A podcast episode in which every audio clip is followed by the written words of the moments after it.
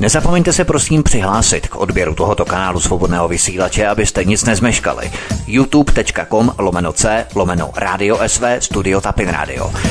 Dejte si prosím odebírat tento kanál kliknutím na červenou ikonku v horní pravé části obrazovky s nápisem odebírat a zaškrtněte také symbol zvonečku, abyste byli informovaní o nahrání každého nového pořadu.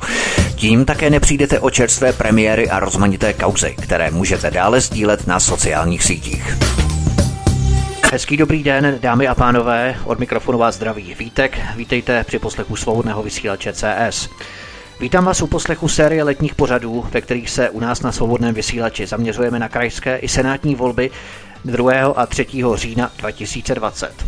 Olmoucký kraj se nachází v severozápadní části Moravy a části Českého Slezska. Kraji žije více jak 600 tisíc obyvatel.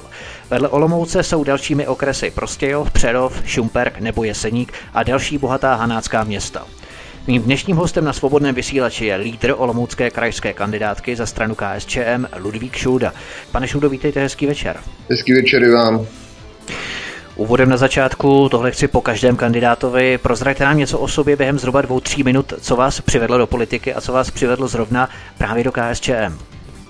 Tak eh, do politiky jsem vstoupil ve své podstatě už před 22 lety, když jsem v 18 letech vstoupil do KSČM a uh, původem jsem z Prahy, takže jsem působil v Praze a v roce 2004 jsem se stal uh, pracovníkem ústředního výboru komunistické strany Čech a Moravy, kde jsem potom v letech 2010 až 2016 dělal vedoucí oddělení pro odborné zázemí občanský sektor a v roce 2015 jsem odešel na Moravu, kam jsem odešel za svou současnou manželkou, konkrétně do Prostějova a vlastně začal jsem se angažovat uh, v Olomouckém kraji v politice jako nejdřív předseda okresního výboru KSČM v Prostějově. V roce 2016 jsem byl zvolen zastupitelem Olomouckého kraje za KSČM a předsedou kontrolního výboru zastupitelstva Olomouckého kraje, kterým jsem eh, do, dosud. Jinak jsem předsedou i místo předsedou krajského výboru KSČM v Olomouci. Uh-huh.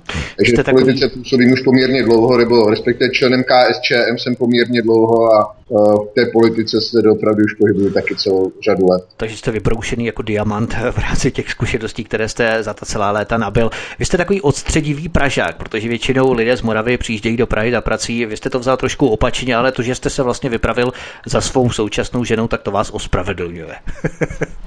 Já to taky tak říkám, že jsem taková ta čestná výjimka, že Moraváci hodně odcházejí z Prahy. Já jsem ten, který v tom velkém proudu šel proti tomu proudu. Jasně. Možná se to jako červená nit, eh, leitmotiv bude linout celým tím naším rozhovorem, to ještě uvidíme, ten protiproud. Každopádně krajské volby v roce 2016, ale i v letech ostatních se vyznačují standardně obrovským nezájmem Čechů, kdy volí slabá třetina obyvatel nebo něco kolem 30%. Neobáváte se stejně chabých výsledků i v nadcházejících volbách tento rok?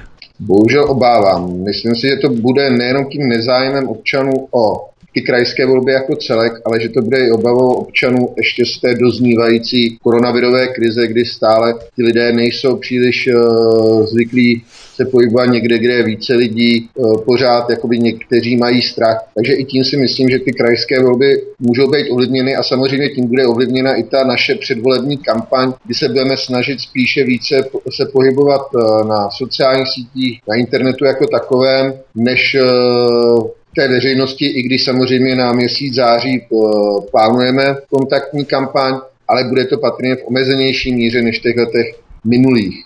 Ono přece jenom přes léto lidé řeší mnoho jiných otázek právě v rámci té postkoronavirové krize ohledně různých výletů, koupaček, grilovaček, eh, cestování a tak dále, než přece jenom ty volby, takže v září to bude asi tak adekvátně řešit. Eh, nicméně, jak chcete zvýšit třeba důvěru lidí ke krajům, protože když už lidé přijdou volit, je to většinou do komunálu nebo do sněmovny, ale kraj lidé vnímají jako takové šedé vákuum, u kterého ani pořádně nevědí, jaké má ten kraj vlastně pravomoce, co může udělat, jak může kraj zlepšit život lidí, nás jako jednotlivců. Je vůbec eh, nějaká šance motivovat lidi k tomu, aby se zvedli a opravdu přišli v říjnu k těm krajským a senátním volbám? Já si myslím, že samozřejmě, jak jste řekl, je celkově nezájem lidí o politiku a doopravdy pouze ty lidé, kteří volí v těch komunálních volbách, tak tam ta účast je vysoká, protože tam volí přímo ty lidi, většinou, které znají na té určité dědině nebo v tom určitém městě a potom samozřejmě ta vysoká politika v poslanecké sněmovně, ale potom ty volby senátní zvláště, viděli jsme to teď na těch mimořádných volbách do Senátu na Teplicku, kde ta volební účast byla skutečně velice, velice tristní, uh-huh. tak potom už ten zájem trošku opadá, i když ty krajské volby ještě přece jenom jsou takové trošku více sledované, ale je pravda, že za těch 20 let, co kraje jsou, eh, se asi nepodařilo politikům, samozřejmě včetně mě, těm lidem pořádně vysvětlit uh, tu funkci toho kraje, protože doopravdy ten kraj má poměrně uh, velké pravomoci v té oblasti těch jednotlivých krajů u nás, samozřejmě v tom Olomouckém kraji, že je to ten kraj, který doopravdy hospodaří s rozpočtem několika miliard. Za prvé tedy jsou to miliardy, které jsou průtokové, to znamená které jdou třeba v té sociální oblasti do školství ze státního rozpočtu a ten kraj je přerozděluje. Mm. A jsou tam i další miliardy, které ten kraj rozděluje na dotacích eh, jednotlivým obcím, na jednotlivé projekty, na jednotlivé i akce uh, různých subjektů a podobně, nebo i samozřejmě ten sborům dobrovolných hasičů.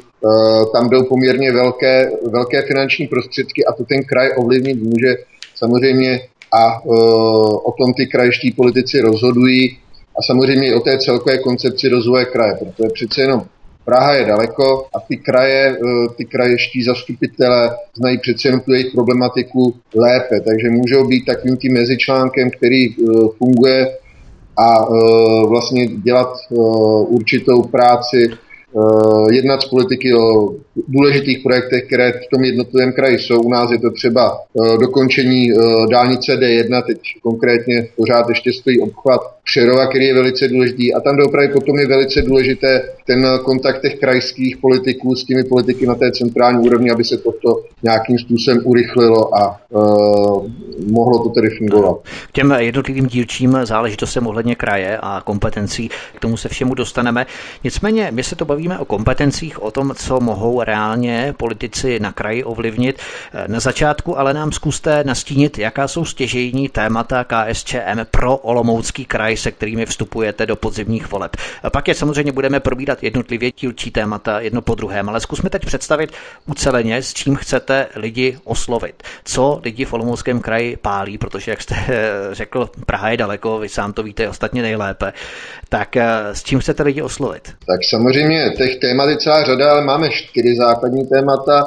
Tím je samozřejmě řešení uh, ekonomických důsledků koronavirové krize, protože ač uh, zatím to toliko nevnímáme, tak uh, už je postupně vidět, že doopravdy na ekonomiku ty, uh, ty důsledky té koronavirové krize doléhají a bude samozřejmě potřeba řešit tyto věci jak po ekonomické, tak po sociální stránce.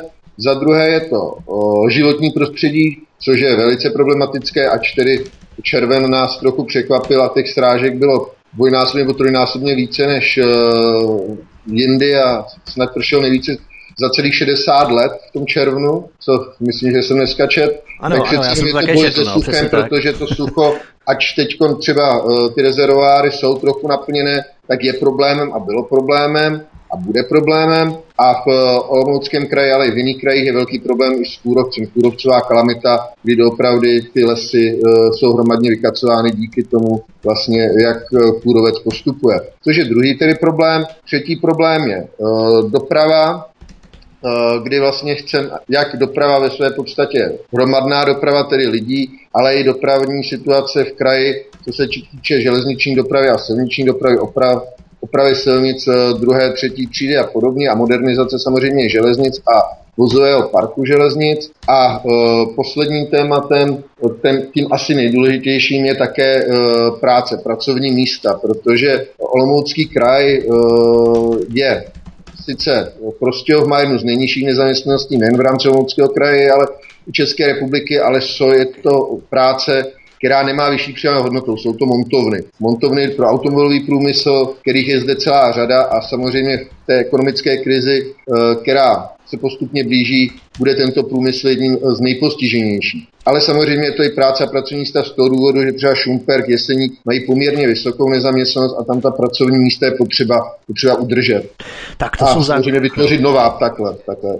Tak to jsou základní čtyři témata, eh, která jsem si tady poznačil, poznamenal, to znamená ekonomické důsledky koronakrize, životní prostředí, prudké srážky, záplavy versus boj se suchem, kůrovcová kalamita a tak dále. Třetí téma je doprava, infrastruktura, znamená silnice, železnice, železnice i městská hromadná doprava. A čtvrté téma zaměstnanost a pracovní místa, montovny, automobilky a tak dále a tak dále. To jsou čtyři stěžení základní témata, která postupně budeme procházet a budeme k ním přidružovat i eh, některá drobnější další regionální témata. V dnešní době se často skloňuje téma podpory místních podnikatelů a živnostníků, což navíc teď po koronakrizi je to palčivější kapitola. Eh, v Olomouckém kraji nejvíce obyvatel pracuje v průmyslu, například strojírenský, kovodělný, elektrické a optické přístroje a tak dále. Jaké nástroje má Olomoucký kraj k dispozici, aby skutečně mohl motivovat buď drobné živnostníky nebo i větší firmy k rozjezdu biznesu, protože ono to zní hezky. Budeme podporovat místní podnikatele, drobné živnostníky přilákat, aby vytvářeli pracovní místa. Ale jak v rámci kraje? Je to možné? Je to možné, je to možné v rámci především dotačních titulů krajů, kraje, který eh, buď fungují už dnes, nebo které je možné vytvořit. My uh, v našem volebním programu uh, chceme by byl řízen fond kraje na podporu právě těch drobných živnostníků, osvědče, ale i malých, pod, malých podnikatelů právě k tomu, aby jsme jim pomohli tomu novému rozjezdu, podpořili po té koronakrizi ale měl by to být i fond kraje, který by měl být určen občanům, kteří byli postiženi tou koronakrizí, ztrátou zaměstnání, nějakým delším obdobím bez uh, peněz, kdy se mohli zadlužit, dostat do nějaké dlouhé pasti a podobně. A samozřejmě, že chceme i dotační tituly pro tyto uh, podnikatele, OSVČ, které by jim pomohly uh, prostě se znovu nastartovat, znovu nějakým způsobem fungovat Jinak i dlouhodobě fungují dotační tituly, které podporují i zemědělce, ať se jedná o e, dotační tituly na místní e, zemědělské produkty, podporu vlastně těch regionálních zemědělských produktů, ale existuje celá řada těch dotačních titulů. Ale říkám, my bychom chtěli teď v prvé řadě a chceme tedy a máme v volebním programu zřízení fondu kraje na podporu právě nejen tedy živnostníků a malých podnikatelů, ale i těch osob, fyzických osob, kteří byli postiženi následky té koronavirové krize a dále i zřízení dotačních titulů, které by dále tyto malé podnikatele a OSVČ podporovaly a pomohly jim tedy rozvíjet ty jejich eh, specifika krajská. Uh-huh. S tím se právě pojí zaměstnanost, respektive nezaměstnanost. Eh, podle statistik Úřadu práce České republiky, které jsem si vyjel, na konci května bylo na Olomoucku bez práce 15 046 lidí, ale na konci června, to znamená o měsíc později, o 41 lidí méně což je takový paradox 15 005. Nicméně oproti loňskému červnu se ale počet nezaměstnaných na Olomoucku zvýšil o 4 000 zhruba nových lidí bez práce. Tak nezaměstnanost vzrostla na Olomoucku a Přerovsku, za to naopak na Prostějovsku, Šumpersku a Jesenicku se snížila podle těchto statistik. Je tady třeba, myslíte, nějaký potenciál ke zvýšení zaměstnanosti, když na druhou stranu firmy sahají po lacinější automatizaci, robotizaci, úhrnem tady po prvcích čtvrté průmyslové generace. Takže i výhledově, nejenom ve světle, řekněme, postkoronavirové krize, nás eh, příliš radostné časy jak si nečekají v této oblasti zaměstnanosti a vytváření nových pracovních míst. Eh, ona je to složitá otázka. Za prvé čísly nezaměstnanosti se dá velice dobře kouzlit. To je dobře víme, že v evidenci nezaměstnaných jsou lidé většinou 6 eh, měsíců, poté jsou vyřazováni a můžou pobírat sociální dávky, životní minimum a tak dále, anebo tedy se o to nemusí ani přihlašovat, pokud její partner má nějaký větší příjem a tím pádem z té, uh, z té evidence vypadávají úplně, ač uh, nezaměstnaní jsou i nadále. Takže to je jedna věc, že i s těmi ty čísly se dá velice dobře čarovat, protože ono, když se koukneme do opravdy, tak uh, to propouštění je faktem. Jestli se koukneme na Přerov, Přerovská Meopta, výrobce optických zaměřovačů a tak dále, tak propouští, propouští poměrně výrazně. Eh, na Prostějovsku ty eh, fabriky pro ten eh, automobilový průmysl se doposud plně nerozjeli, takže je to problém a bude to určitě problém. Hmm. A samozřejmě, co, jak říkáte, mechanizace, automatizace, je to fenomén samozřejmě a bude to určitým způsobem postihovat asi právě ty regiony, kde ta průmyslová výroba je poměrně podstatná a zásadní a bude spíše na státu, ale i na kraji samozřejmě na tom, aby dokázal eh, přeorientovat uh, tu zaměstnanost do jiných odvětví. Uh-huh, uh-huh. Uh, například v Olomouckém kraji si myslím, že pořád ještě popelkou i když rozvějící se je turistický ruch. Těch možností turistického ruchu, eh, nejenom kongresové turistiky, ale zážitkové turistiky, ekologické turistiky nějaké, tak je v Olomouckém kraji možno, celá řada možností. Nejsou to jenom jeseníky, je to i Prostějovsko, je to i Olomoucko a tak dále, protože je zde plno památek, krásná příroda a tak dále. V rámci té zaměstnanosti, nezaměstnanosti, například v Olomouci místní charita a technické služby Olomouce odstartovali další část projektu, která dává příležitost pracovat i bezdomovcům, kteří uklízejí a čistí chodníky. Předovská radnice také začíná sčítat bezdomovce, jejich zatím jen zhruba kolem 30. Podporujete jako KSČM takové projekty, když samozřejmě to spadá do přímé gestce komunálů než kraje. Může do těchto záležitostí posilování projektů zaměstnanosti nějak kraj výrazně zasahovat, nebo to je opravdu v gesci pouze té lokální úrovně v rámci jednotlivých municipalit? Tak eh, tyto peníze jdou většinou spíše z, eh, z, ze, ze státu. Jak jsem říkal, kraje v tomto případě sociálních věcí spíše takým přerozdělovatelem peněz, i když samozřejmě má uh, některé takové dotační tituly, které taky v rámci sociální problematiky uh, pomáhají charitám a tak dále na konkrétní projekty, takže může i na tyto projekty konkrétní nějakým způsobem dát část financí. Takže i v tom se trochu kraj nějakým způsobem realizuje. Samozřejmě my jako KSČM podporujeme jakékoliv snahy o začlenování, řekněme, sociálně znevýhodnění skupin obyvatelstva do toho běžného života. To, aby tedy i oni měli nějaké pracovní návyky, aby i oni mohli pracovat, mohli si samozřejmě, když budou pracovat, najít nějaké přiměřené bydlení a tak dále. Třeba právě v tom zmíněném Přerově je potíž s tím, že odtud odcházejí nejenom zahraniční, ale dokonce i přerovské společnosti, například eh, Ardon Safety. Vadí jim nedokončená dálnice D1, kterou jste zmínil. Ona sice vede z Lipníka nad Bečvou, ale chybí ten poslední propojovací úsek nebo část do Říkovic. Dále těm firmám vadí na předově eh, nepřipravená průmyslová zóna na letišti v Bochoři, ale i problémy s pozemky na okraji města. Eh, ty firmy raději potom míří do krajského Olomouce.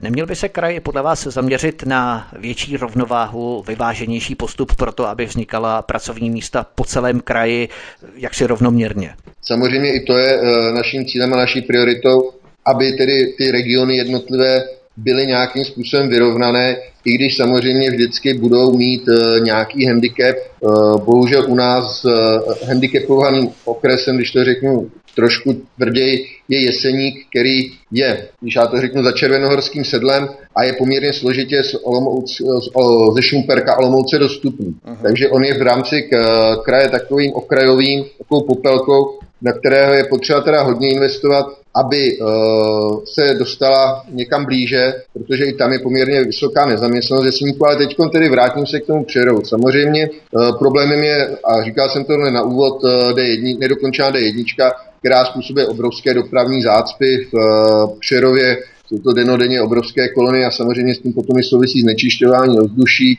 a jak jsem říkal, kraj se v této problematice angažuje. Oni nejsou problémem, uh, není ani tak třeba nekomunikace nebo nečinnost, ale problémem té D1 je i hodně, jsou i hodně ekologové, kteří tedy podávají své námitky z různých důvodů a tím tu stavbu eh, poměrně protahují. No, objevíte nějakého Takže, chráněného uh, čolka a ten člověk překáží potom výstavbě té dálnice. Přesně tak, což já vidím trošku jako problém. Samozřejmě nejsem ten, který by chtěl nějakým způsobem ubližovat životnímu prostředí. Naopak chceme zachovat eh, životní prostředí a mít čisté životní prostředí a zachovat to životní prostředí pro budoucí generace, ale Dopravdy myslím si, že uh, tyto průtahy spíš tomu životnímu prostředí škodí, protože samozřejmě potom znečištění ovzduší v, v Přerově je velké, stejně jako tedy Olomouc Prostějov také s tím má problém, protože Prostějov trápí zatím nedostavený obchvat a tak dále, Olomouc také na tom není obchvaty příliš dobře, takže, eh, ale abych nemenoval jenom ty tři okresy, ono se to táhne i k Šumperku a okolo Šumperku, tam je také potřeba tu infrastrukturu nějakým způsobem dokončit, a všude to vázne buď na ekologách eh, nebo na penězích. Takže eh, je potřeba tedy, a je to jedno, jak jsem říkal, jedno z našich hlavních priorit, tu dopravní obslužnost kraje kraje zlepšit. Uh-huh. To je si například i tunelem pod Červenohorským sedlem, který si myslíme, že pro tu dopravu je zásadní místo toho, aby kamiony těžké jezdily přes Červenohorské sedlo. Ono s těmi ekologie je to tak trošku vtipné, protože je to asi mezinárodní a celosvětový komplex, protože třeba jsem dělal rozhovor a děláme třeba i s Čechy, kteří žijí v zahraničí, například z Kanady, s Láďou z kanadské a britské Kolumbie a tam třeba ve Vancouveru měli čtyřproudou silnici na mostě a tam přišli ekologové a oni udělali právě to, že ty dva pruhy, krajní pruhy, těm autům vzali a dali je cyklistům. Tak tam mohou teď jezdit cyklisty, jenomže ty auta tam musí projíždět stejně. To znamená, teď tam ta auta stojí a vyfukují ty splodiny a jsou tam nahuštěné, stojí tam delší dobu, než eh, vlastně se vymotají z těch pouhých dvou pruhů, které jim nechali. To znamená, že takto se řeší ekologie třeba i v těch velkých městech. Tak abychom si třeba z toho nevzali příklad i u nás. Já pevně doufám, že ne.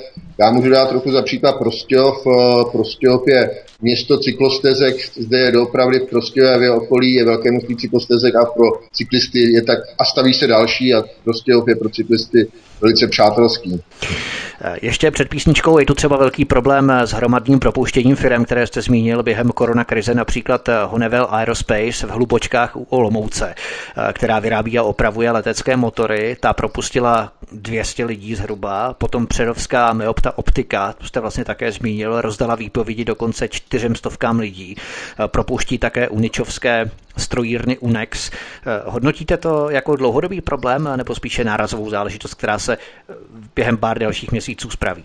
To doopravdy nedokážu v tuhle chvíli zhodnotit, protože je pravda, že uh, už v minulém roce, na konci minulého roku se začaly projevovat uh, první příznaky přicházející krize, protože musíme si říci, že v kapitalismu ty mm. jednotlivé ekonomické krize jsou pravidlem. Měli jsme ekonomickou krizi 2008, 2009, ano, takže ano. zhruba těch 10-12 let eh, do té příští krize vždycky je a uh, pomalu se to objevovalo. Přišla ta korona krize, která vlastně když to řeknu, uzemnila celý svět. To byla spásná, v podstatě oni teď můžou všechna krize. na jednu stranu, protože stát začal nalívat do opravdy do těch podniků obrovské prostředky podpůrné, aby tedy nedošlo k zroucení té ekonomiky. Jsme dneska svědky schvalování schodku ve výši 500 miliard korun, takže uh, snaží se ten stát nějakým způsobem to udržet a doopravdy, co bude, uh, netroufám si v tuhle tu chvíli hodnotit. Samozřejmě chtěl bych být ten optimista, který řekne, ano, za dva, za tři měsíce se to snad uklidní, ale na druhou stranu nemám tu křišťálovou kouli, abych toto, toto řekl, takže si netroufám uh, říct, uh, co bude. Vidím, můžu hodnotit jenom podle toho, co vidím dnes a uh, příliš optimisticky to zatím nevypadá. Hovoří lídl Olomoucké krajské kandidátky strany KSČM Ludvík Šulda, který je hostem u nás na svobodném vysílači. Od mikrofonu vás zdraví Vítek a po písničce se podíváme na dopravu. Zůstaňte s námi. Posloucháte svobodný vysílač, máme po písničce, vítáme vás tu opět zpátky od mikrofonu vás zdraví Vítek a spolu se mnou naším hostem na svobodném vysílači dále zůstává lídr Olomoucké krajské kandidátky za stranu KSČM Ludvík Šulda. My jsme před písničkou slíbili, že se podíváme na dopravu. Každý jezdíme městskou hromadnou dopravou nebo denně testujeme kvalitu vozovek našimi auty, na kterých naše tlumiče dostávají sakra pořádně zabrat. Kraj vlastní a provozuje silnice druhých a třetích tříd, které opravuje nebo staví nové. Máme tu citelná zanedbání silnic a jiné infrastruktury ve městech a obcích, ale zase se investuje do opravy silnic. Například v Prostějově se uzavřela ulice Vápenice na vnitřním okruhu, v Olomouci třeba eh, přestavba důležitého mostu na Masarykově třídě, do které ještě zasáhly silné bouřky a zvýšená hladina řeky Moravy a přerušená dodávka žuly z Mikulovic na Jesenicku. Kvůli tomu je přerušená tramvajová trať, vlastně v podstatě spojující centrum Olomouce s hlavním nádražím. Vidíte tady třeba nějaké zásadní nedostatky, na které byste se chtěli zaměřit v případě, že by KSČM tvořila koalici na kraji? Nedostatkem jsou a budou v případě silnic a mostů Olomouckém kraji peníze. Je pravda, že na údržbu silnic druhé a třetí třídy a mostů chybí asi, nebo by bylo potřeba 20 miliard korun, což samozřejmě je asi zhruba trojná, dvojnásobek až trojnásobek krajského rozpočtu, uh-huh. což je poměrně e, nereálné. Ale i tak každý rok do toho e, do, z krajského rozpočtu jde na údržbu silnic druhé, třetí třídy a mostů zhruba e, kolem 1,5 až 2 miliard a samozřejmě další peníze jdou z, i ze státního fondu dopravní infrastruktury, či je možno samozřejmě využívat evropské dotace na rekonstrukci silnic. Ale jak jsem říkal, je zde veliká rezerva a například na Prostějovsku určitě na oblasti Konická těchto oblastí je potřeba rekonstrukce silnic, protože tam ty silnice nejsou celá určitě v dobrém stavu. Řada mostů v celém kraji je v havarijním stavu, čím nepříliš dobrém stavu, takže i tam je potřeba jejich postupná uh, rekonstrukce. Takže doopravdy je, těch restů stále dost, i když se na nich pracuje, ale doopravdy ty silnice i díky uh, díky poměrně husté kamionové dopravě Eh, neexistenci právě některých těch okruhů, obchvatů měst, eh, tak ty silnice potom velice trpí a eh, ta jejich renovace samozřejmě je nákladná a je potřebná stále. Města a obce jsou kolikrát ráda, že najdou peníze na opravu chodníků, kanalizací a nebo veřejného osvětlení, natož pak na okresní silnice, která spadají pod jejich zprávu.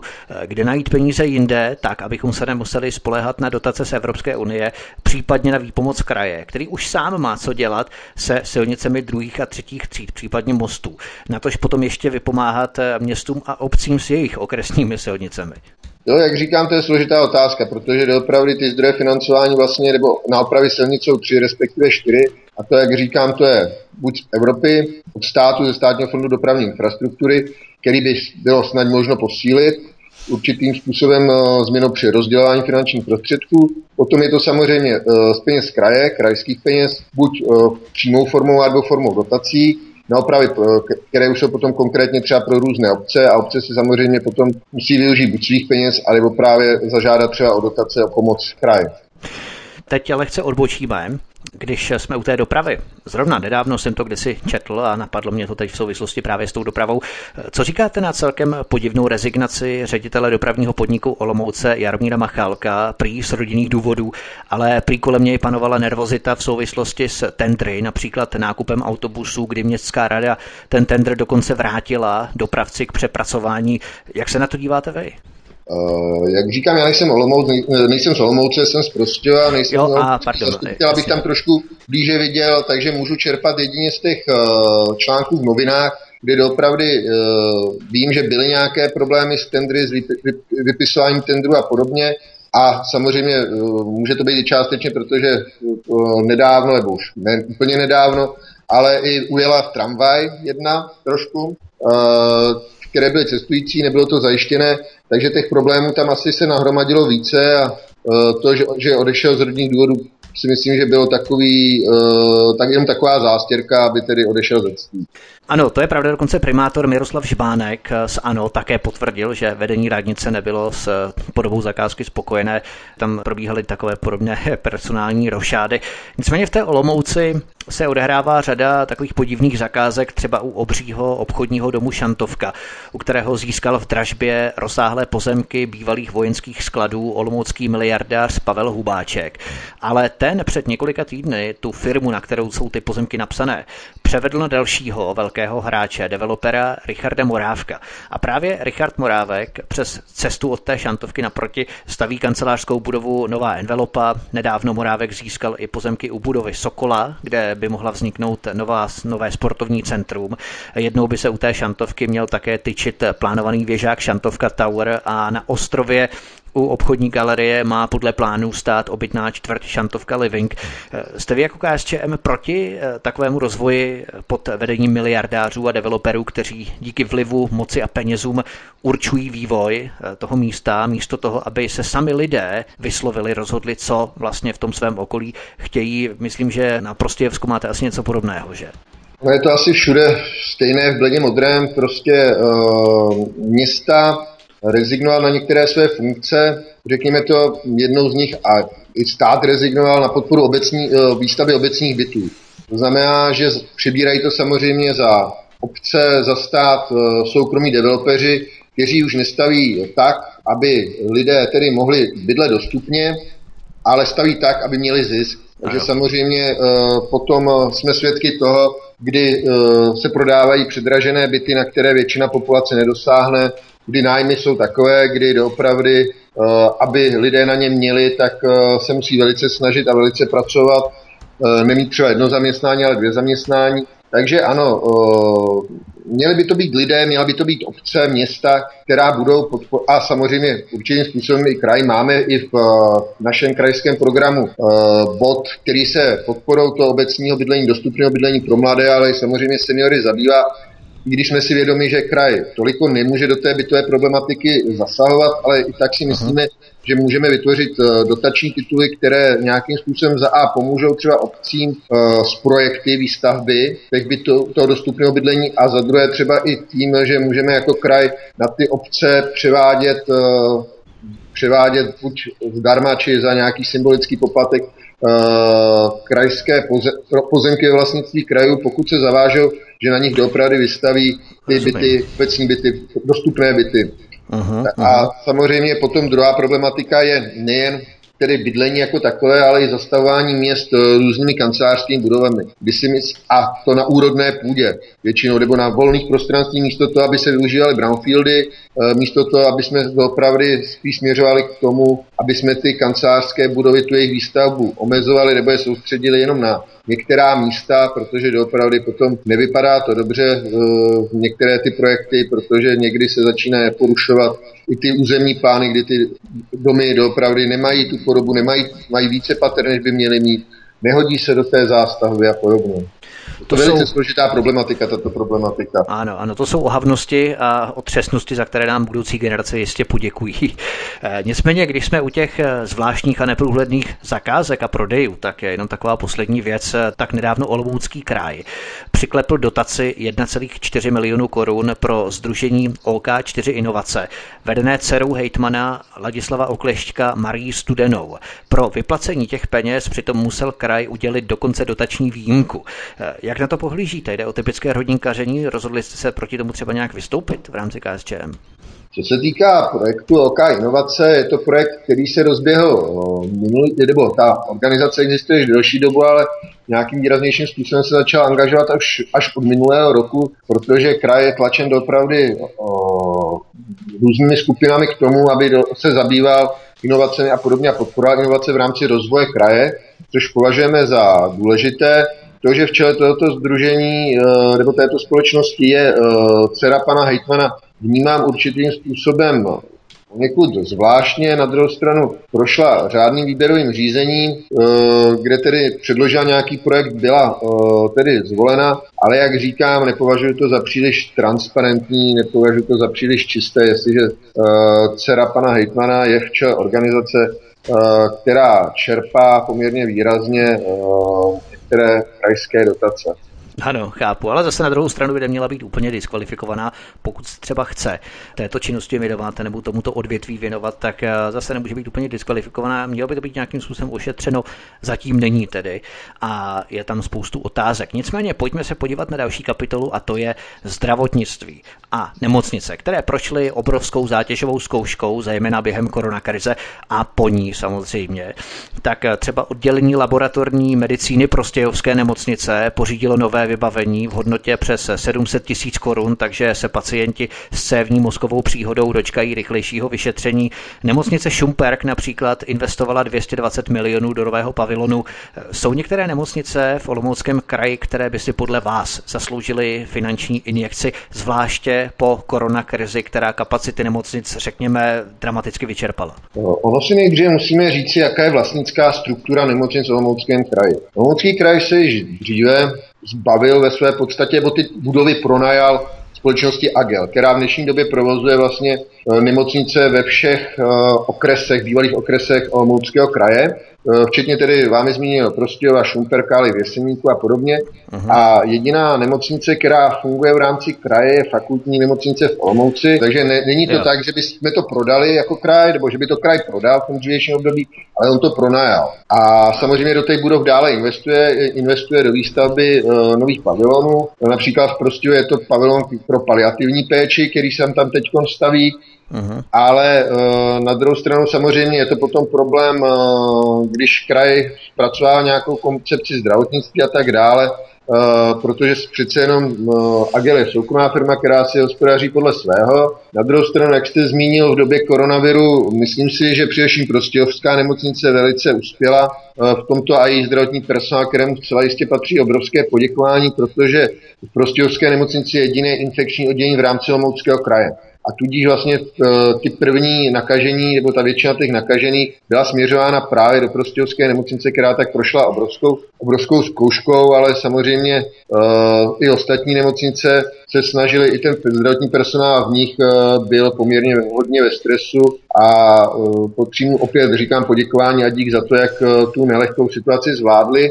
My jako KSČM jsme se rozhodli poděkovat uh, nemocnicím uh, tím způsobem, že jsme vyzvali naše zastupitele, byla to in, iniciativa Lomouckého kraje, která tedy potom přešla do centra, jsme vyzvali naše poslance a zastupitele, aby nějakým způsobem přispěli na transparentní účet s tím, že tyto peníze vybrané půjdou do nemocnic, které to po poradě s předsedkyní odborového svazu pracovníků ve zdravotnictví a sociální péči paní Židnikovou které potom budou přerozděleny. Vybrali jsme asi 450 tisíc a rozdělili jsme je na tři části. Jedných 150 tisíc šlo do krajské zdravotní v Ústeckém kraji, dalších 150 tisíc šlo do, e, do nemocnice Tomáše Bati ve Zlíně a třetí díl, a proto o tom mluvím, šel do fakultní nemocnice v Olomouci. Takže zde jsme potom na jejich podporu vlastně takové poděkování jim darovali 150 tisíc jako naše poděkování tedy zdravotníkům za to, jakým způsobem tedy hmm. uspěli v té nelehké situaci a v té nelehké době, která byla. Tak to je skvělé. Já myslím, že kdyby tohle udělal každý v rámci různých pater politiky, tak by se těch peněz sešlo i daleko více samozřejmě. Ale opravdu to se cení. E, nicméně, vy jste zmínil právě tu Olomouckou fakultní nemocnici, totiž specialisté této Olomoucké nemocnice vytvořili aplikaci pro videokonzultace pacientů s doktory. To urychlil sice koronavirus, ale teď se to využívá pro všechny. Ten olomoucký software využívá už třeba i Pražská nemocnice na Bulovce. E, vidíte to jako dobrý krok pro pacienty? Pacienty, nebo jste spíš zastancem toho, řekněme, konzervativního osobního kontaktu lékaře s pacientem, který žádná technologie nenahradí, protože tady vidíme, že se ty nemocnice dokážou s tím stavem ohledně koronaviru vypořádat, pokud je to potřeba velmi efektivně. Já jsem sice zastánce moderních technologií, to zcela určitě, celou řadu jich využívám, ale že bych byl příliš zastánce těchto konzultací po internetu, ať uh, pomocí SMS, kde pomocí nějaké aplikace, konkrétní příliš nejsem, protože si myslím, že do opravdu osobní návštěva lékaře je vždycky lepší, protože ten pacient může ty příznaky své buď přecenit nebo podcenit. Uh, není přece jenom doktor a i když to bude popisovat, nemusí to být úplně úplně to ideální. Takže ano, pokud mám chřipku, angínu, tak asi, asi dobrá, ale pokud samozřejmě už eh, je to něco složitějšího, něco mě bolí, může to být podezření na něco vážnějšího, tak tam si opravdu myslím, že ta osobní konzultace, ta osobní návštěva lékaře, praktika je potom odborného lékaře je asi na místě a měla by být. Pojďme se ještě před písničkou věnovat eh, jednomu takovému drobnějšímu tématu, které už jste tady v podstatě i načal, tak ho trošku rozvedeme. Eh, jedním z palčivých témat, které řeší v podstatě každý český region je bydlení a s tím spojená bytová krize. Má kraj, Olomoucký kraj, nějaké nástroje ke zlepšení bytové politiky v regionu, anebo je to záležitost eh, jednotlivých měst a obcí, které si samozřejmě budou stěžovat, že sami nemají peníze na výstavbu bytového fondu. A jsme opět u toho, stejně třeba jako s těmi silnicemi. Jo. Co může kraj reálně se zlepšením kvality bydlení i cenou za nájmy udělat. Vy jste nadnesl třeba, to mě celkem zaujalo, prodej pozemků kraje, pokud se jednotlivé municipality, města zavážou, že na těch pozemcích od kraje, které potom oni si odkoupí, vystaví potom nějaký bytový fond a tak dále. Je tohle jediné řešení, je tohle jediná možnost? Jak jsem dopravdy říkal, ten kraj nemá těch možností příliš. Vlastně obě dvě se jmenoval, to znamená buď ten bezúplatný převod krajských pozemků do rukou obcí, nebo za nějaký uh, prostě symbolický úplatek, uh, a nebo potom vytvoření krajských dotačních titulů, například uh, které uh, přispějí těm městům na zaplacení nějakých, nějaké projektové dokumentace a podobně, po případě třeba pomoc při výstavbě infrastruktury a je opravdu více příležitostí uh, kraj nemá jak nějakým způsobem ovlivnit tu uh, bytovou výstavu. To je opravdu v rukou státu, který by si měl vypracovat nějakou koncepci bytové problematiky podrobnou a dát uh, a výstavbu obecního bydlení, což je velice vázné a přispívá do toho nějakými finančními prostředky, a potom to nějakým způsobem právě záleží na obcích a městech, aby tyto prostředky z té státní kasy využili a samozřejmě to podpořili penězi ve svých rozpočtech, aby tedy mohli stavět nájemní byty, podpořit, měli nějakým způsobem třeba na výstavu družstevních bytů a podobně. Třeba Jesenice plánuje rekonstruovat dva městské bytové domy s celkem 40 byty v lokalitě u Kasáren za 29 milionů, z toho 12 milionů činí dotace. To je sice hezké, ale v souvislosti s tou opravou chce město Jesenice zvýšit nájmy, protože to prý nestačí ani na základní útržbu. Teď nájemníci v Jesenici platí od 17 do 22 korun za metr čtvereční. Nestálo by právě za to nasměrovat více peněz právě do té bytové politiky i z kraje? Může si to třeba Lomunský kraj nějakým způsobem dovolit, nebo je závislý pouze na tom státu, to stát centrálně, protože ta Praha je daleko, jak jsme si řekli, a vůbec nemá tušení, jakým způsobem tu politiku uchopit v jednotlivých krajích, protože každý ten kraj má svá specifika, tak co dělat kromě toho? Jak říkám, kraj těch nástrojů příliš nemá. Většinou to záleží na obcích, jak se s tím poperou. Samozřejmě po roce 89 celá řada obcí a měst se zbavovala toho bytového fondu, který ve svých rukou měla a to, co si ponechala, Eh, je, řekněme, často velice symbolický počet těch bytů, který samozřejmě nedokáže pokrýt ty potřeby, které to město, eh, to město má. Eh, to souvisí s výší nájemného. Někde samozřejmě to nájemné je na poměrně nízké úrovni. My si myslíme, že to nákladové nájemné v dnešní době se pohybuje někde kolem 40 až 50 korun za metr čtvereční, kdy ten, to je schopno vlastně tady, ten, tady ta výše nájemného pokrýt ty eh, výdaje, které s tím eh, bytovým fondem jsou. Samozřejmě mnoho obcí a měst eh, má ty ceny daleko vyšší a potom je samozřejmě i toto určitým způsobem problematické. Takže je to i záležitost určitě i té obecní nebo městské, městské reprezentace politické, aby se nad tímto, nad tímto zamyslela. Hovoří lídr Olomoucké krajské kandidátky za stranu KSČM Ludvík Šouda, který zůstává stále naším hostem u nás na svobodném vysílači, za kterého vás zdraví Vítek. A po písničce se podíváme na sucho. Poslední třetina našeho rozhovoru bude lehce kratší než ty dvě předchozí, takže zůstaňte s námi. Dobrý poslech. Ludvík Šouda, lídr Olomoucké krajské kandidátky za stranu KSČM, je stále hostem u nás na svobodném vysílači. Od mikrofonu vás zdraví Vítek. V mnoha českých regionech se aktuálně řeší sucho a boj se suchem. Velkých řek, říček a potoků je v České republice téměř 100 000 kilometrů. Voda v tocích některých řek je stále jenom na 15 až 55% dlouhodobých měsíčních průtokových průměrů. Například na severní Moravě je nejhorší situace v povodí Olše a na menších tocích na Opavsku. Na jižní Moravě je to třeba ve Veličce na Hodonínsku, kterou eh, nedávno protékalo jen 5% dlouhodobého měsíčního průtoku.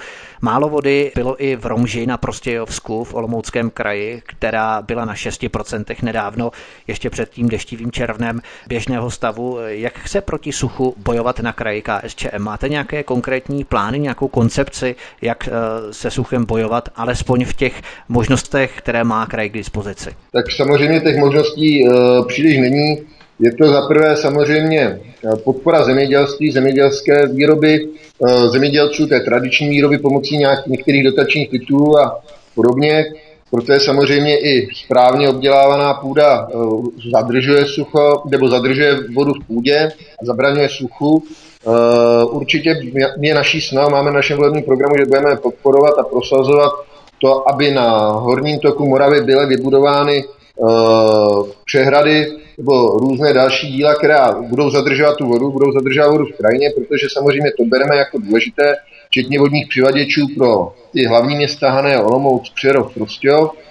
Eh, je to i výsadba nových eh, druhově odlišných, podpora výsadby, výsadby nových druhově odlišných eh, lesních porostů, právě za tím účelem tedy, aby došlo k obnově za prvé po té kurvce, kalamity a za druhé, aby i oni zadržovali tu vodu v té půdě a podobně. Takže eh, máme samozřejmě celou řadu návrhů, jak tu, půdu, jak tu vodu v té půdě udržet, jak zabránit tomu suchu, ale je to běh na dlouhou trať a samozřejmě další problémem je za A. Dlouhá období výstavby přehrad, které doopravdy trvá včetně povolení několik desítek let a uh, ve své podstatě žijeme pořád z podstaty před rokem 89, který poměrně, poměrně hustě vybudoval tu sítek přehrad nejen tedy na Vltavě, ale i jinde. A uh, potom jsou to i ta krátkodobá opatření, která ještě můžou pomáhat uh, samozřejmě těm uh, jednotným občanům zase pomoc, pomocí dotačních titulů, různé ty nádrže na zadržování, dešťov, dešťovky a tak dále. Takže to jsou tedy a nebo i podpora uh, různých vzniků mokřadů a takových věcí, uh, udrž, udržby vodních toků, udržby rybníků. Takže to jsou dotační tituly, které jsou nebo které chceme, aby byly nějakým způsobem zavedeny a udělali se tedy na tom, aby ta voda v té krajině zadržována byla. Vy jste Ale samozřejmě třeba... sucho bude asi no. fenomén, který bude v důsledku tedy globálního oteplování, které je uh, nezvratitelným fenoménem. Vy jste zmínil třeba zatravňování, zalesňování, protože třeba město Sternberg eh, muselo pokácet mnoho stromů v městských parcích, eh, pardon, lesích, které byly napadené kůrovcem a to také i po nedávném vychru. Ale nevysazují se tu žádné nové stromy, což asi není příliš ukázkový boj se suchem, jak utržet tu vodu v krajině v půdě. Ale tady je možná ten problém, že samotná skoronatělá půda nevsákne vodu, ta steče do řeky a vláha odteče pryč. Něco podobného se přihodilo nedávno třeba na Štermersku, když se bavíme o tomto okrese. Silné bouřky a vydatný déšť v okolí Ívové a Těšíková, například silný vítr pokácel několik stromů v Babicích, v Krákořicích a Střelicích, pak hasiči odčerpávali vodu z některých domů, ale i toky, Třebůvky, Oskavy, Oslavy. Nebo řeka Morava v Raškově, bleskové záplavy v Šumvaldu a jeho místní části Břevenci. Není právě tohle ten problém, že někde spadne trochu více vody a vznikají tam takové ty bleskové záplavy z ničeho nic. Chcete jako KSČM usilovat o vyčlenění nějakých prostředků na vytvoření hrází třeba, protože třeba v těch babicích vytvořili pomocí těžké techniky provizorní hráz, která odklonila přívalové vody a bahno do polí, stejně třeba jako v Moravičanech nebo v Nasobůrkách, jo, kde taky stavili montované hráze. Takže tady vidíme, že to jde i takto narychlo, na to, kdyby se tomu kraj věnoval nějak systematicky. Ono existují samozřejmě dotační tituly, eh, nebo existovaly, které se týkaly protipovodní, budování protipovodních opatření. Eh, tam kraj určité finanční prostředky alokoval, ale je problém v tom, že vodní toky patří eh, povodí Moravy. A uh, vodní Moravy je tím hlavním, kdo nějakým způsobem může to obhospodařovat, kdo tedy může ty, uh, ty protipovodní opatření dělat, Kraj na ně může finančně přispívat, stejně jako města v, eh, třeba v té, té oblasti, jako například teď Olomouc, eh, protože jste se bavil o tom, že, nebo jsme se bavili o tom, že eh, je teď velký problém dopravní tím, že se staví nový most, tak ten most byl zbourán právě díky tomu, že v Olomouci jsou prováděna protipovodňová opatření a v rámci nich tedy došlo k nějakému přebudování a právě výstavbě mhm. nového mostu, aby mhm. tam ta protipovodňová opatření byla. Bohužel se ukázalo, že velké povodně roku 97, kdy potom se hlasitě hovořilo o tom, že je potřeba co nejrychleji ta protipovodňová opatření na té řece Moravě a podobně vybudovat, tak eh, nám odvál čas a uh, to počáteční nadšení, jak si opadlo, když to řeknu teď trošku ironicky, a uh, není prostě ta uh, politická vůle nebo i ta vůle toho povodní Moravy nějakým způsobem být uh, nebo intenzivněji na tom na budování těch protipovodních opatření pracovat. No Samozřejmě právě, ty protože... povodně uh, lokální asi vždycky budou nějakým způsobem, protože uh, může to být i následkem toho, jak je právě ta půda obdělávána, jak je využívána ta půda zemědělská okolo, protože samozřejmě pokud uh, ta půda normálně bude nějakým způsobem, budou remísky, bude to nějakým způsobem spevněno, tak asi nebude, by nebyla spláchnuta potom do těch, uh, třeba do těch dědin a neprohnal by se tam uh, vlna bahna. Někde zase naopak samozřejmě můžeme se bavit o tom, jakým způsobem jsou udržována čištěna ta korytáře nebo potoku a jak tedy potom dokáží samozřejmě tu vodu absorbovat. Může to být i díky tomu, že jestliže byl intenzivní deště, ta část půdy už mohla být nasáklá, už nepobrala tu půdu ostatní a spláchlo se to, anebo jak jste říkal, že mohla být i stvrdlá. Takže ono těch věcí je doopravdy hodně a je potřeba uh, na tom pravide, uh, permanentně pracovat. Není to samozřejmě věc jenom kraje, to je věc i státu, je to věc i podpory zemědělců při tom obdělávání té půdy, aby nebyla v půdě, aby nebyla vysázená jenom řepka, ale doopravdy těch plodin bylo více, aby to bylo nějakým způsobem uh, pestré, různorodé Eh, ta výsadba na té zemědělské půdě, aby byla i eh, doopravdy ta půda nechána odpočívat po nějakém tom období, než bude znovu využita k sadbě a tak dále. Samozřejmě, že ty povodně byly problém, ty lidi doopravdy v tom Olomouckém kraji, v té oblasti Šumvaldu a tak dále, byly poměrně hodně zasaženy těma bleskovými povodníma Doteď eh, vlastně jsou tam eh, vysušovány ty domy, nevrátila se ta dědina stále do normálního stavu. Já jsem opět rád, že my jsme hned, jak Šumval tato povodeň postihla, nebo tato pohroma postihla, tak jsme byli v rámci krajského výboru KSČM eh, schopni zorganizovat pomoc společně s, kraj, našimi krajskými zastupiteli a dovezli jsme asi třetí den do Šumvaldu nějaké odvlhčovače a dezinfekce a tak dále. To je skvělé, že opravdu děláte ty vstřícné a hlavně realistické kroky, že pouze planě nežvaníte, jak z eh, některé jiné politické strany, že opravdu i v rámci těch nemocnic, i v rámci těchto opatření a následných kroků potom opravdu děláte ty reálné, skutečné kroky. Nicméně, vy jste zmínil právě ty obrovské záplavy na Moravě, které postihly tento region v roce 1997, což je neuvěřitelných 23 eh, let, před téměř čtvrt stoletím.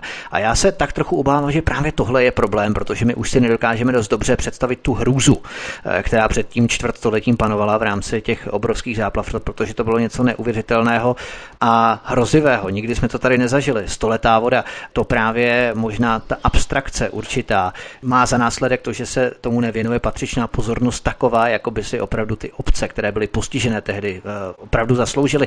Třeba v hranicích už vybudovali nábřežní zdi rozšířeného jezu na řece Bečvě a plánuje se výstavba té nádrže Skalička, aby bylo město hranice uchráněné od povodní.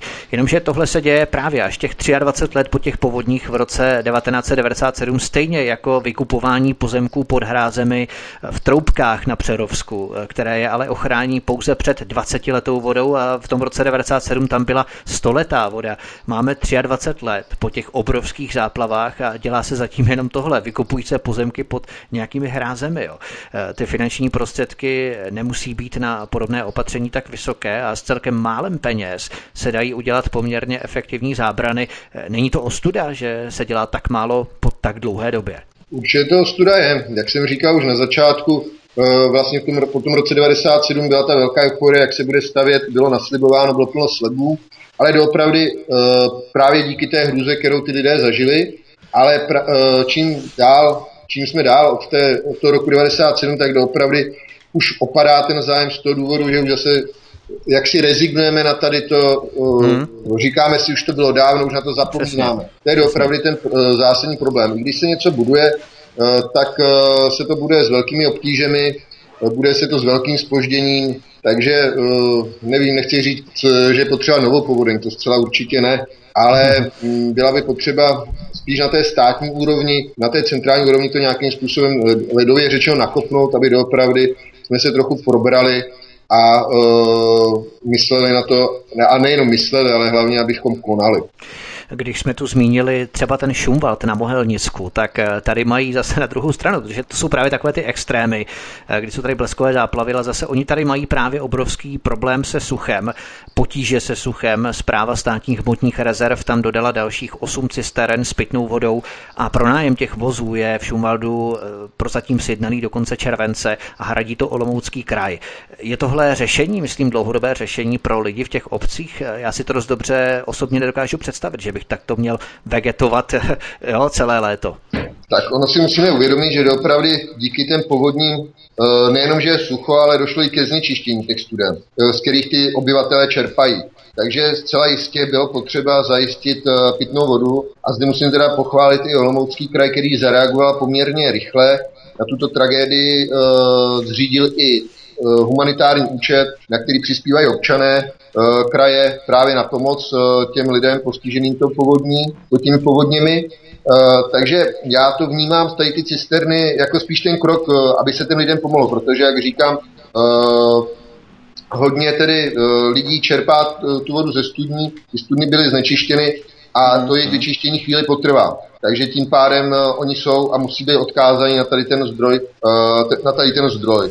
Samozřejmě další otázka je ta otázka zajištění dopravdy pitné vody pro všechny, otázka výstavby kanalizací, výstavba otázek vodovodu, čistírny odpadních vod, což je taky poměrně aktuální, hlavně ty čistírny odpadních vod a ty kanalizace, protože dobře víme, že má vstoupit v platnost zákon, který bude lidem nakazovat, aby dokládali, jak nakládají s, odpady, s odpady ze své domácnosti a jsou opravdu vesnice v Olomouckém kraji je nemálo, které ty kanalizace nemají, kde ty lidi buď tedy mají vlastní septiky, které si nechávají vyvážet nějakým způsobem, v tom horším je vypouštějí potom do polí, anebo nejsou na kanalizaci připojení vůbec a jde to potom, protože to jsou historicky už staré domy a jde to, to někam do, do vody, do potoku. Jasně. A Eh, pojďme se podívat na další téma v rámci už pomalu spějeme k závěru našeho rozhovoru. Co třeba podpora turistického ruchu? Máme tady třeba hrad Bouzov, zámek Janský vrch v Javorníku, muzeum Komenského v zámku v Předově anebo z Brašovské aragonitové jeskyně, ale nespočet dalších skvostů a paměti hodností eh, na Olomouckém kraji, například hrad Sternberg s historickými šermíři. Sternberg, mimochodem město Sternberg vypsalo soutěž na nové logo a jednotný vizuální styl města. A máme tu tady taky zámek v Čechách pod Kosířem a jejich kostýmované prohlídky. Jak do těchto krajů přilákat více turistů, z čehož by měli dobrý přivídělek hlavně místní, zvláště teď po koronakrizi, kdy Češi mnohem více cestují a poznávají české vlasti nebo českou vlast, tak, tak eh, jak posílit turistický ruch? Já jsem o tom trošku mluvil na začátku. Eh, v rámci té, eh, toho přesměrování těch jednotlivých zaměstnaností z toho, z toho průmyslu třeba právě do toho cestovního ruchu, ta podpora cestovního ruchu, určitě kraj se snaží nějakým způsobem podporovat cestovní ruch, Nejenom eh, teď v letošním roce byla zřízena centrála cestovní ruchu Olomouckého kraje, která má za cíl koordinovat ty aktivity v rámci Olomouckého kraje a i my samozřejmě chceme eh, podporovat tuto centrálu. Chceme, aby tedy o Olomouckém kraji se vědělo nejen za hranicemi kraje v rámci České republiky a propagovat jeho jednotlivé krajské specifika, ty jeho krajské uh, produkty a tak dále ale chceme ho samozřejmě i za hranicemi České republiky nějakým způsobem, až dojde k uvolnění, protože, jak jste řekl, doopravdy Olomoucký kraj má celou řadu památek. Může zaprvé fungovat pro kongresovou turistiku v rámci Olomouce, ale i dalších měst a uh, můžeme si říct, že uh, i Prostějov uh, má velký potenciál v rámci toho, že vlastně uh, v rámci Prostějova určitě většina zná Prostějov jako líheň tenistů, uh, kde vlastně máme uh, obrovské tenisové hřiště, obrovský tenisový areál, máme i eh, volejbalistky, které jsou velice známé, takže i ta sportovní turistika zcela jistě je a může být a uh, je potřeba ji podporovat nějakým způsobem. Pokud jste se bavil o Prostějovsku, tak určitě Čechy pod Kosířem jsou krásné zámek, ale i v Čechách pod Kosířem samotný je ještě například i muzeum kočáru, které Eh, se dokončuje, které tedy je otevřené, ale je stále přistávané, jsou nové expozice, které je opravdu nádherné, je tam více než 100 kočárů eh, různých eh, a je to opravdu doporučuji návštěvu, kdo zabloudí do Olomouckého kraje návštěvu. Určitě i to muzea Kočáru, pokud bude v Čechách pod Kosířem. Máme i nádherný hrad zámek Kumlov, který je potřeba také jeho rekonstrukce, kde se stejně jako ve Štemberku pořádají té různé kostýmované přehlídky a podobně a i celou da, řadu dalších akcí. Máme zde i vodní nádrž, ať je to Průmovská přehrada a další. Takže doopravdy uh, Olomoucký kraj má co nabídnout. Máme jeseníky, které jsou nádherné. A uh, je doopravdy jenom na nás, abychom ten Olomoucký kraj nějakým způsobem propagovali a přiblížili ten turistům. Na druhou stranu nechtěl bych, aby se Jeseníky a Olomoucký kraj dostali na úroveň například Krkonoš nebo Šumaj, kde ten turistický ruch je až eh, příliš. Proto bychom rádi i při propagaci kraje jako ráje pro turismus chtěli na druhou stranu i trochu ty turisty vychovávat k tomu, aby k tomu eh, té přírodě byli šetrní. Aby opravdu byli ohleduplní, protože eh, tu přírodu máme jenom jednu a její obnova je velice obtížná. To je skvělé, protože svobodný vysílač má celorepublikovou působnost a vlastně vysíláme kdekoliv, kde je možné se připojit k internetu, kde je internetové připojení, to znamená po celé České republice. A právě naše vysílání z různých krajů, eh, kde děláme s vašimi kandidáty do krajských eh, voleb v rámci krajské kandidátky, tak ze všech krajů se snažíme naše vysílání protkávat různými typy, kam lidé mohou se vypravit a kam mohou zavítat na výlety, různé typy a tak dále. Tak je skvělé, že vy eh, předkládáte, uvádíte další typy v Olomoucké Olomouckém kraji, kam se lidé mohou podívat eh, přes léto. Eh, některá rekreační centra měla potíže v souvislosti s koronavirem, například Sport a Relax areál Bozeňov na Zábřežsku, kde jeden člověk byl nakažený koronavirem a 40 dalších muselo tím pádem do karantény. 14-denní výpadek příjmů provozovateli vyšel na zhruba milion korun ztráty.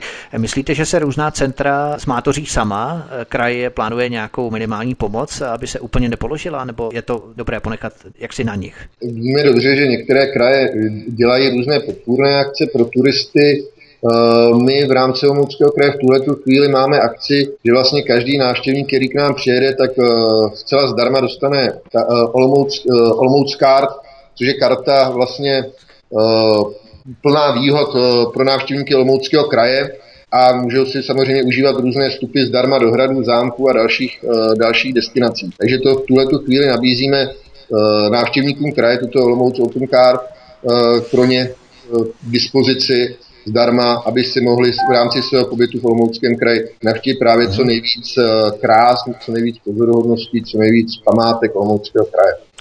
Celkem je od počátku epidemie koronaviru evidovaných 900 nakažených v Olomouckém kraji zhruba.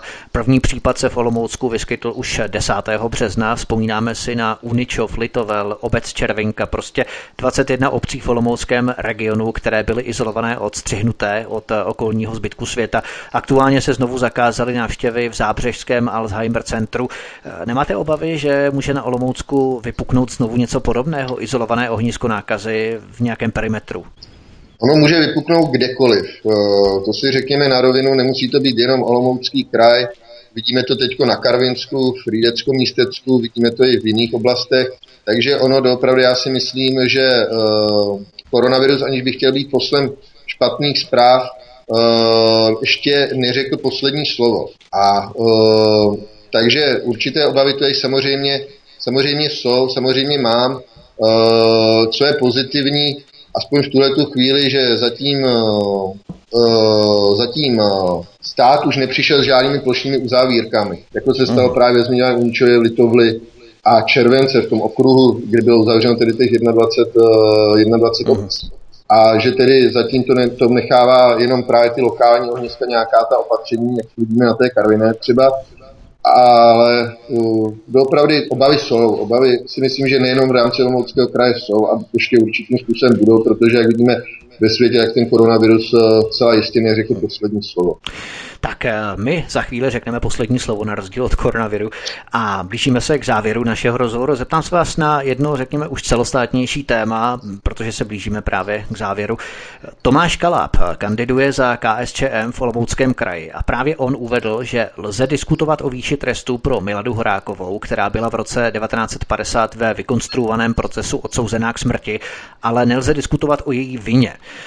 Na to váš předseda Vojtěch Filip uvedl, že Tomáše Kalába nestáhnete z kandidátky, což já osobně schvaluji, protože ten narrativ mainstreamových médií, který se z Milady Horákové snaží vykreslit modlu se svatozáří, svobodnou demokratku, tak je naprosto vzdálený od pravdy. Protože Milada Horáková byla socialistkou, každým soulem, poslankyně za ČSNS, národní socialistka. Hlasovala v jednotné linii s komunisty Klementa Gottwalda, založila svaz přátel SSSR, dokonce se stala předsedkyní tohoto svazu přátel SSSR. Myslím, že místo předsedkyní, že předsedkyní nebyla, teď si nejsem jistý. Místo předsedkyní, pardon, ano, místo předsedkyní, přesně tak.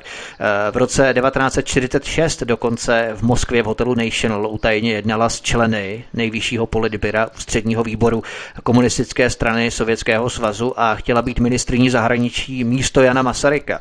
To jsou eh, prostě fakta, která se kolektivně naprosto zamlčují v médiích a snaží se z ní vytvořit ikonu demokracie.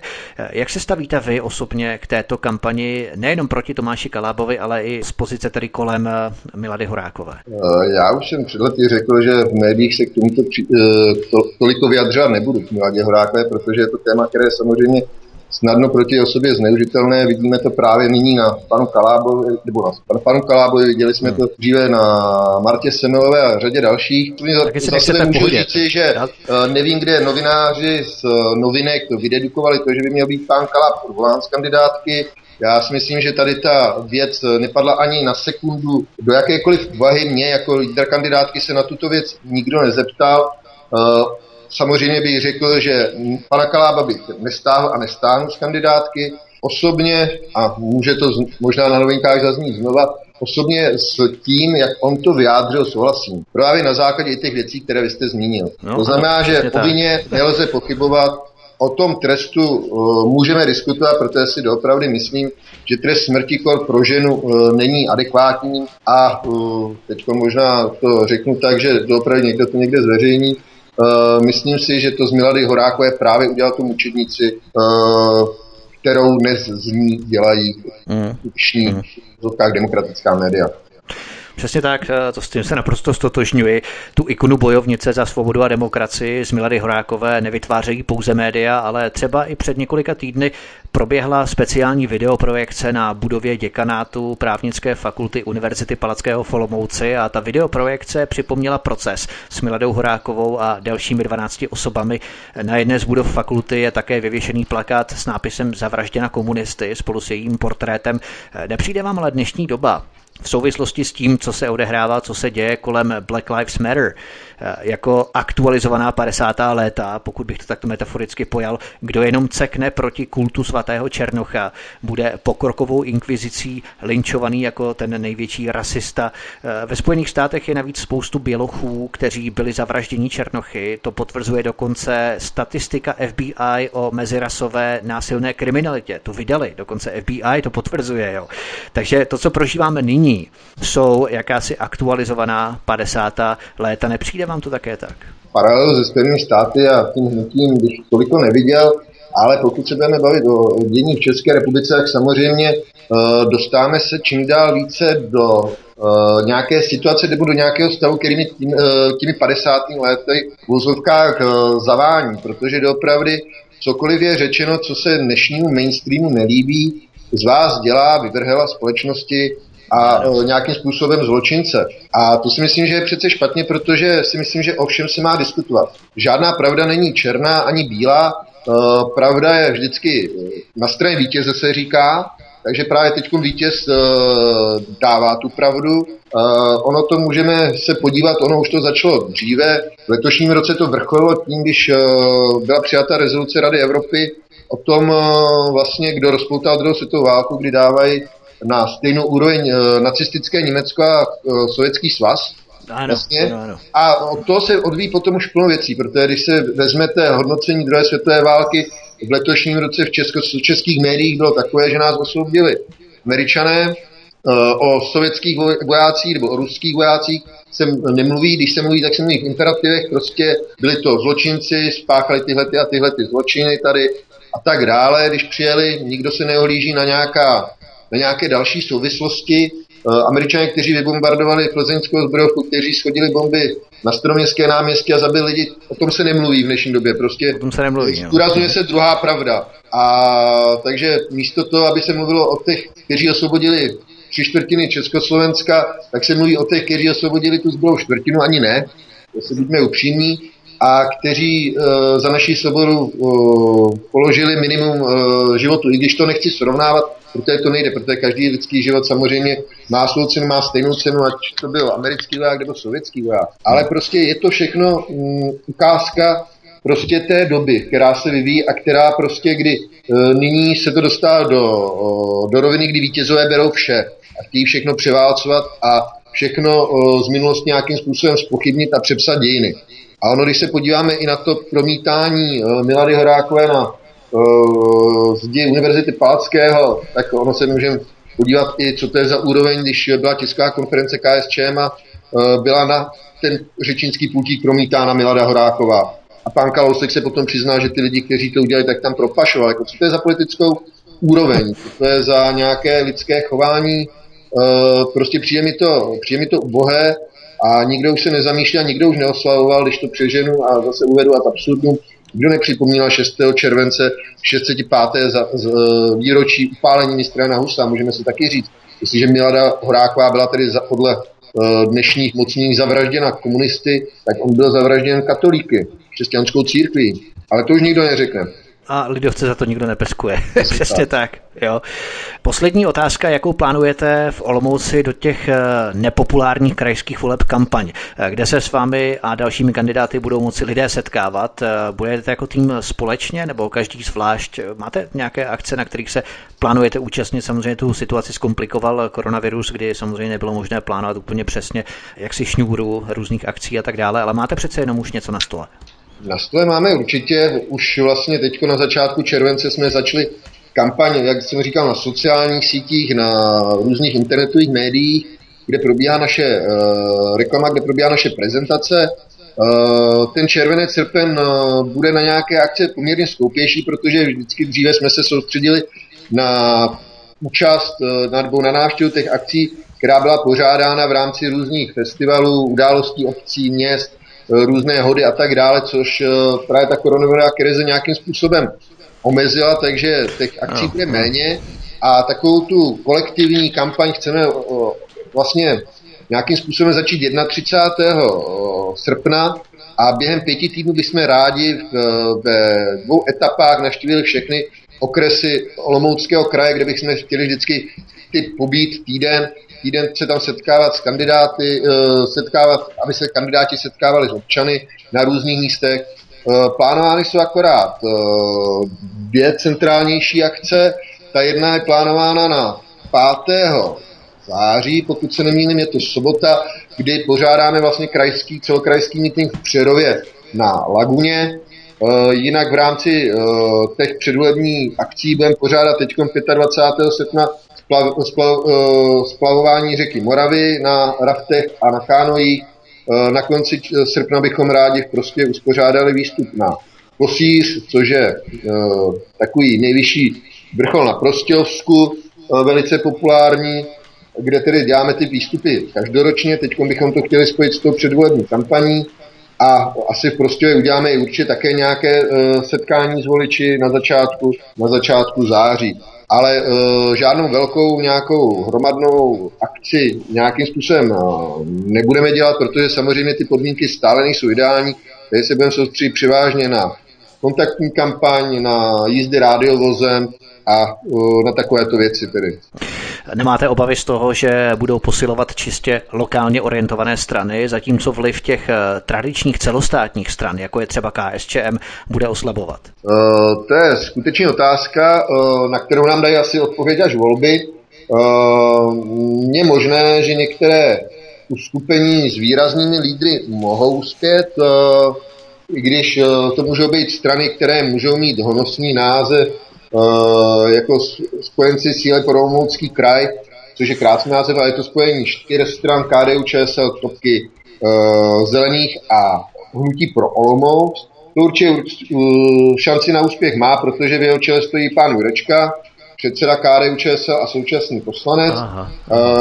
Určitě budou mít naději na úspěch Piráti, kteří ještě v minulých krajských volbách pro Olomouci neuspěli v Olomouckém kraji, a ostatní skutečně je uh, věcí uh, toho, jak to bude uchopeno, jak ty lidi jako budou mít náladu.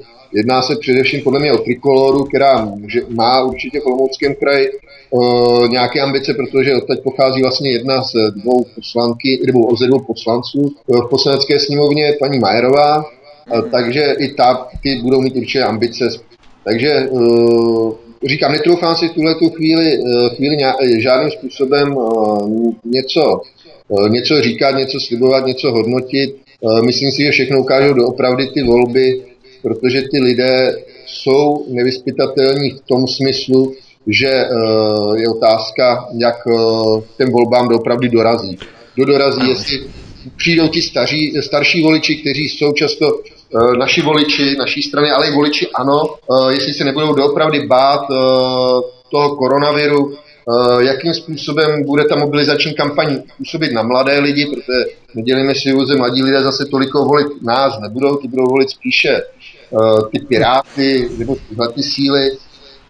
Takže doopravdy je, je, je zde hodně proměných a já si netroufám ten výsledek odhadnout. Samozřejmě pokud se týká výsledku KSČM, já bych byl samozřejmě úplně nejspokojenější, když jsme ty volby vyhráli, Na druhou stranu se snažím být i realista, takže pro mě bude úspěch získání těch mandátů, které máme nyní, to znamená sedm a víc.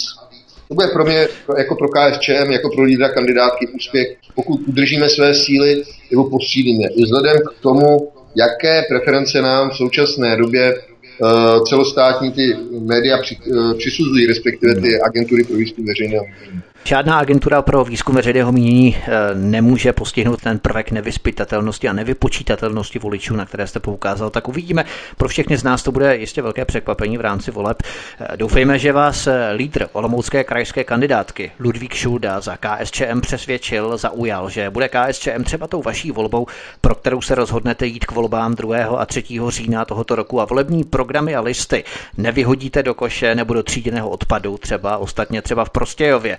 Zřizují pro ten účel moderní polopodzemní kontejnery na plast, papír, sklo a bioodpad na celkem devíti stanovištích Prostějova, tak snad ty kontejnery na tříděný odpad nebudou příliš zahlcené volebními programy různých stran a hnutí u tradičně nepopulárních krajských voleb tento rok. Takže to by bylo všechno. Já vám moc děkuji, pane Šuldo. To byl ještě jednou lídr Olomouckého kraje, krajské kandidátky KSČM Ludvík Šulda, který nás obeznámil s programem eh, KSČM v Olomouckém kraji. Pane Šuldo, děkuji a nezbývá nám nic jiného, než vám držet palce. Já také děkuji za pozvání, rád jsem s vámi pohovořil a samozřejmě přeji eh, všem posluchačům krásný večer a těm z Olomouckého kraje určitě, aby zvážili to 2. 3.